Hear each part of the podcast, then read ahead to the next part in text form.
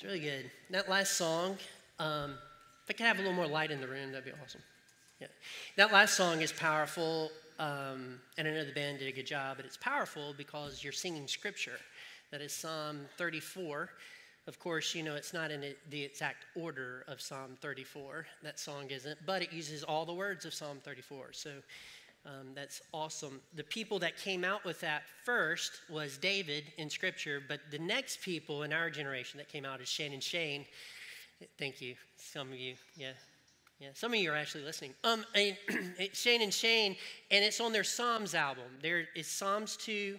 If you buy that, um, you you will not be disappointed at all. Psalms two, Shane and Shane absolutely incredible. And you can buy it on iTunes or Amazon or wherever you buy music. I get some money for saying that this morning. that little advertisement, get a little kickback. But, but nonetheless, there you go. Okay, um, we are in Ephesians chapter 5, and if you'll go ahead and, and turn there, we are wrapping up a series called You're Putting Me On. And so today, um, the sermon is a little bit different in that it's, it's not the normal like there's a flow and there's an end and all that kind of stuff. This is actually us wrapping up some stuff that we didn't say last week and then ending with the conclusion to the series. So that's that's the ebb and flow of today. So Ephesians chapter 5 and we'll begin reading with verse 1. And it says this, "Therefore be imitators of God as beloved children, and walk in love as Christ loved us and gave himself up for us." A fragrant offering and a sacrifice to God. We have been talking about putting on the new humanity because that's how Ephesians puts it.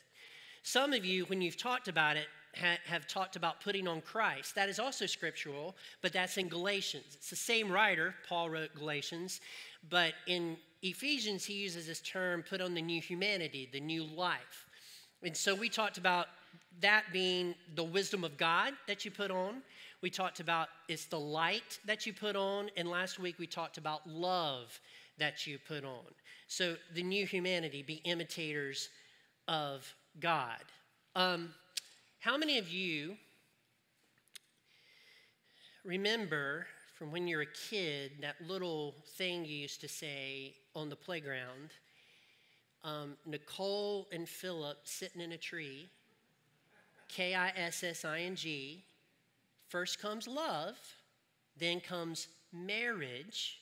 I thought that was brilliant to teach kids. And then comes Aurora in a baby carriage, right? Sucking her thumb, wetting her pants. And of course, you would pick somebody that you were trying to make fun of, because back then we, we didn't wear our fillies on our shoulders. You, you would pick somebody, you know, Philip sucking his thumb, wetting his pants, watch him do the hula dance or whatever it was, you know, whatever you decided to do there.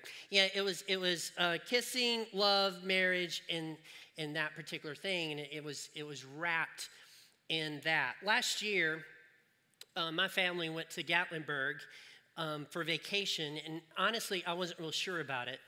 I'm not I don't know, I just wasn't real sure about going to Gatlinburg for, for vacation, but we went. And actually, I had a great time. We went to Dollywood for two days. I was very shocked at how fun Dollywood actually is.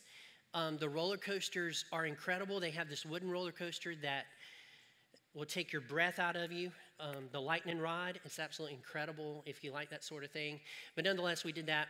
And then we did other little things around, around that town like around the area. One thing that we did was we went to the NASCAR go kart track.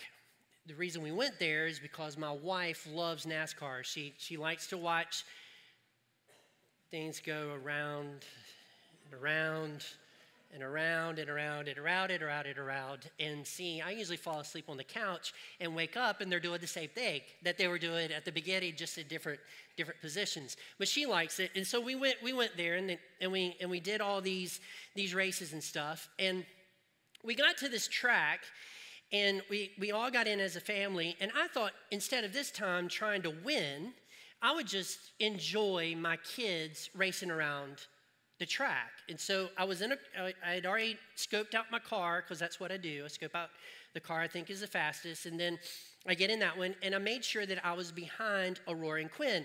Um, Nicole, I don't even know where she was on the track. She was nowhere to be seen. Um, so she says she was about to lap us, but if that's on the other side of the track, I'm not sure how that was going to happen. But nonetheless, we were, we were going around the track, and I am very aware of everything that is happening around me when I'm behind any wheel of any type of vehicle. One of the reasons for that is because I seem to be a magnet for people to hit my car. Okay, I, they just like to hit it. They like to come into my lane, and I've avoided more accidents than I've actually have, and that's a pretty astounding number. So they're never my fault. But nonetheless, I'm very aware of people, people around me. I'm just always on edge. So while we were on this track, I noticed that there was this guy that was spinning people out. So he would spin them out here and spin them out here and spin them out here. And when he got up beside me, I knew he was going to do the same thing to me. So I let up off the gas and he just flew past me, is, is what happened. So he didn't get to spin me out. So I, I, I hit the accelerator again and was watching. Well, he, he caught up with my daughter and he spun her out. And something snapped inside of me. I put the pedal to the metal, caught up with him, and spun him around three times when I hit him. Right? And then and then passed. And as soon as that was over, I thought, oh my goodness, that wasn't loving or Christian. right? Neither one. So I on myself just pulled into the, you know, thing and just just got out of the car and, and, and I was done. However, when they pulled in at the end of the at the end of the race, by the way, he didn't spin out anybody anymore the, the, the rest of the time. So I put a stop to that. So he he pulled in, he pulled into the thing, and I, for some reason, I don't know why I do this, I'm so small, but I, I stood exactly where he was getting out of his car, and I flexed my little muscles.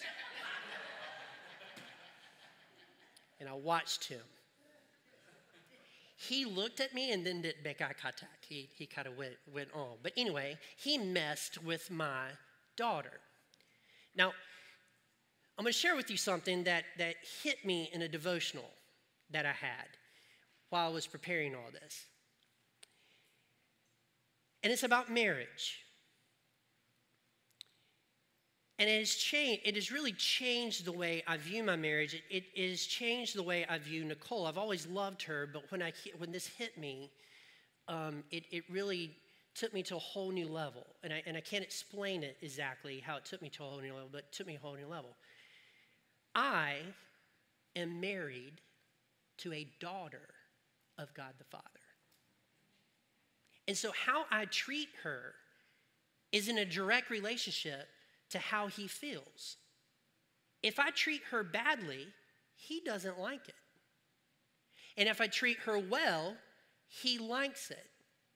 And he is more passionate about his daughters and sons that he has than I am about Aurora. He is more passionate and more willing to go to great lengths to make sure that they're in his family. He put his son on the cross so that Nicole could be his daughter. And so when I interact with my wife, I need to interact not only as a husband that loves her, but I need to interact with her as if God the Father is watching his daughter and watching my interactions with her. And do I really want to tick off the Father? Do I really want to tick him off with what I'm about to say, how I'm about to treat her? And let me tell you something else, ladies. God feels the same way about his sons. So the way that you treat your husband, God the Father is watching, and he is just as protective over his boys as he is his girls. So in our in our relationships, we love our spouses as God the Father has loved his spouse. It, it, loved his, he didn't have a spouse. That is really bad theology. As he has loved them, as he has loved our spouses, and that's how we treat them. As soon as that hit me, and this is this is a recent thing, I've always loved Nicole. As soon as that hit me, I I took a couple of steps back and started analyzing how I'm how I'm treating her. Right? How do I treat her? How do I do it? And I was not treating her at the level that I should have been. So I have a total different strategy now, total different mindset about how that is supposed to go. Check out these verses. 1 John 3, verse 1 says, See what kind of love the Father has given to us that we should be called children of God, so are we. Next, Galatians 3, 26 through 29. For in Christ Jesus you are all sons of God through faith. For as many of you as were baptized into Christ have put on Christ, neither is there Jew nor Greek, there's neither slave nor free, there is no male or female, for you are all one in Jesus Christ. And if you are Christ, then you are, get this, Abraham's offspring, heirs according to the promise. You see the Lord Jesus Christ as your Savior, you're a child of His. And so it's not just really my interaction with my wife, it's also my interactions with all believers with everybody. I am supposed to treat them as God the Father would treat them as sons and daughters and take that into consideration. So if I decide to hate one of God's daughters or hate one of God's sons, he's not going to like that too much. Now, you might be sitting there thinking, well, Philip, you're reading just a little bit too much into it. Well, no, I'm not. Because this verse says if anyone says, I love God and hates his brother, he is a liar. For he who does not love his brother whom he has seen cannot love God whom he has not seen. If you do not treat your brothers and sisters in Christ with love, you do not love God if you're constantly at them for some reason, you do not love God. And God takes it very, very seriously. So, here's the deal there are some people that have married fools. Come on. there are some people that have married fools, are foolish people. They, they've just done that. So you might be sitting here today and you said, Phil, Philip, look, you know, I, I had a marriage, I'm in a marriage, whichever one it is. I tried my best to work it out to the best of my ability. It is just not going in the direction. The person that I've been married to, I've shown them love, I, have I've shown them service, I, I have done everything in my power to love them. Now, there are times, if you were talking to me, there are times that I have not treated them correctly. I mean, I know that. But in my heart, I've really tried to serve. I've really tried to do the things that are right. I've really tried to follow Jesus. And, and that, my spouse is still not recognizing what I'm doing for them. My spouse is still not saying, hey, good job. They're not even noticing anything that I'm doing for them. I'm never recognized by my spouse for, for the way that I'm loving them. And it, and it is so depressing. I've tried and I've tried and I've tried. And it's, it's just getting to where they, they are just a little bit unlovable. And when you say a little bit, that means a lot in the, in the English. That means they're a lot of, you're just trying to be nice about it. Right? You're just trying to be nice about it. They're just a lot unlovable, and it's a struggle for me to love them. It's really a struggle. It's, in fact, I would say that they're unlovable, but I'm still showing them love. I'm not getting any reward. I'm not getting any traction here on earth. Everything seems to still be going down. It's not getting better. I, but most importantly, God the Father, has good news for you today. Check this out. If you love those who love you, what benefit is that to you? For even sinners love those who love them. And if you do good to those who do good to you, what benefit is that to you? For even sinners do the same. And if you lend to those from whom you expect to receive, what credit is that to you? Even sinners lend to sinners to get back the same amount. But love your enemies, love the unlovable people in your life, and do good and lend, expecting nothing in return, and your reward will be great. If you're in a marriage, it's an awesome marriage, and you've worked through some stuff, and you've been faithful, and and they notice what you do and you notice what they do that is great you have a reward for remaining faithful in that marriage but i submit to you this morning if you're in a marriage where you are really trying to serve and do what you can but this person over here just doesn't want to doesn't recognize what you're doing but you are loving that person anyway your reward is greater than the reward that we get over here your reward is greater because you are loving an unlovable person like God the Father has loved them. And He has taken notice. He has looked down from heaven. He noticed that you have married somebody that, at minimum, is acting foolish. And you're trying your best to do the right thing, and you're trying your best to love them with all your heart, and you're serving them, and you're being respectful to them, but they do not reciprocate that, and they do not notice that, I want to let you know that your Father in heaven has noticed what you are doing, that you are loving the unlovable like He loves the unlovable, and your reward is great. You are getting extra credit in heaven.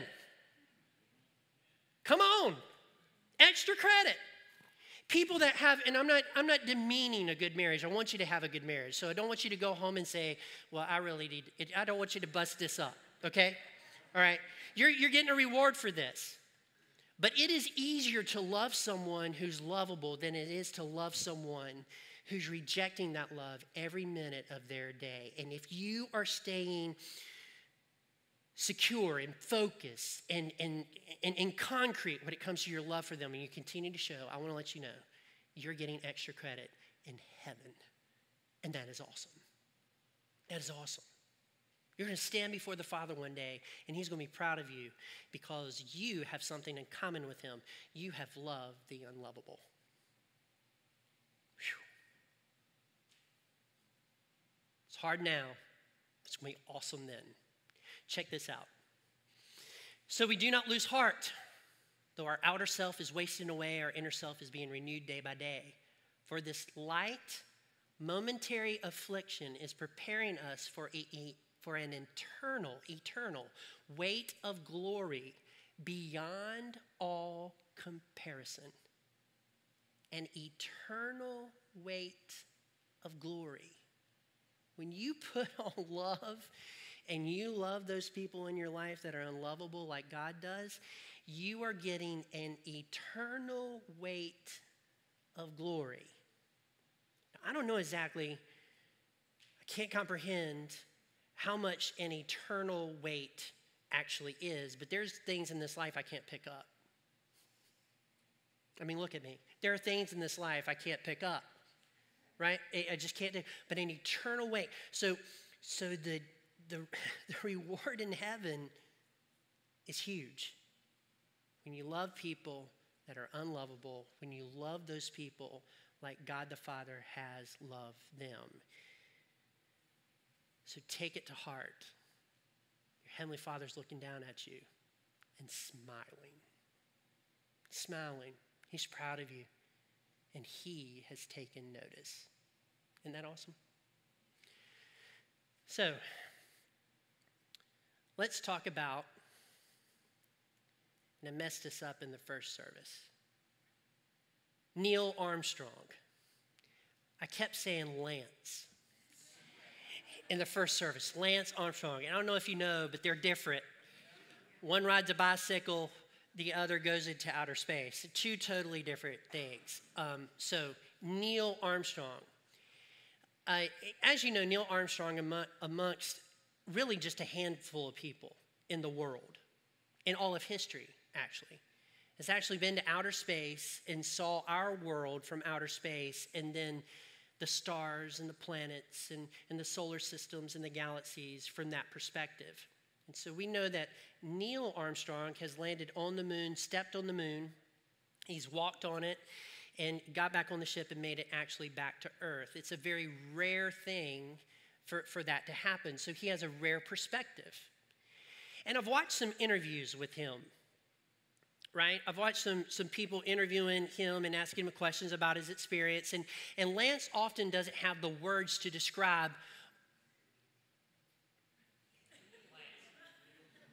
Okay, so so Lance was in ET. Never mind. You, never mind. That was a bad joke. Neil it, Armstrong. Armstrong often has doesn't have the words to describe his experience uh, when he when he goes there, right? And so I was watching one time, and there was a little reporter asking him some questions, and she said, "So, how big do you think outer space is?" And he said, Well, I don't know. Well, that wasn't good enough for her. She said, Well, you've been out there. I mean, you've flown to the moon, you've seen it, you've landed on the moon, you've seen it, you've come back and you've seen it. So, so just how, how large do you think it is? And, and Armstrong said, I, I, don't, I don't know how big it is. I, I just don't know. So she went a little further and she said, okay, well, um, you know, the, the earth is going around the sun and the moon and stuff. Where do you think we are in the universe? Where do you think our planet is in regard to everything else in the universe? And uh, Neil said, I, I don't know. I don't know. And the reason I don't know is because I can't comprehend how big the universe is, how big outer space is. And because I can't comprehend how big that is, I really don't know where we are in regards to everything else. I, I couldn't put that on a map. I couldn't draw something. I couldn't tell you that. But what I can tell you is that it's magnificent. It's magnificent. In Scripture, in Psalm 19, it says, The heavens declare the glory of God. Now, I have to tell you this I have no clue how to describe to you a definition of glory. You don't either. We look it up, we try to wrap our minds around it, we try to put words to it, but we, we can't describe what glory actually is. It's kind of like beauty. You, you can't really get a good definition for what beauty is. You just know what it is. You see beauty, you say that's beautiful. You look at ugly and you say that's ugly. I mean, there, there's, there's really no kind of definition. In fact, if you look up these words like beauty, beauty is what's beautiful or pretty. Well, that doesn't tell you anything, right? So we know what beauty is because we've seen it and we're impacted by it. We know what ugly is because we've seen it and we're impacted by it, right? We're impacted by it. Glory is the same sort of word. We can see it, but we can't describe it but we're impacted by it. So if you've ever looked up in outer space and went like, wow, that is absolutely amazing. If you've ever laid on the ground on a, on a summer night and looked up and went, wow, that creation is, is mind-blowing. The expanse of space, the stars, the moon going around. If you have a telescope, I have one that you can actually see the, Jupiter, and you can see uh, the moons going around Jupiter uh, during particular parts of the year, and it's it's pretty incredible. I mean, I can see the red dot on mine, like it's it's very small, but you can see it. At least I think you can see it. I might be making it up. I might be saying that's the red dot, but no, I can see the colors. I can see the colors of that planet. It's it's actually in, incredible to fathom that part of creation and glory and the magnificent and the allness that comes about you, uh, at you when you see that. So, glory. So, Ephesians chapter 3. Start reading with verse 14.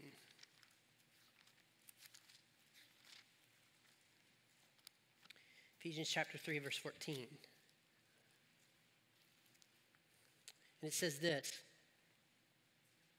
For this reason, I bow my knees before the Father, from whom every family in heaven and on earth is named, that according to the riches of his glory, he may grant to you to be strengthened with power through the Spirit in your inner being, so that Christ may dwell in your hearts through faith, that you, being rooted and grounded in love, may have strength to comprehend with all the saints what is the breadth, the length, the height, and depth, and to know the love of Christ that surpasses knowledge, that you may be filled with all the fullness of God.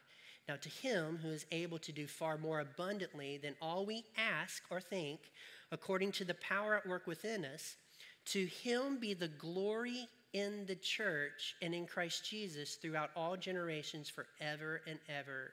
Amen. I want you to notice 21 to him be the what? Glory in the what? The church.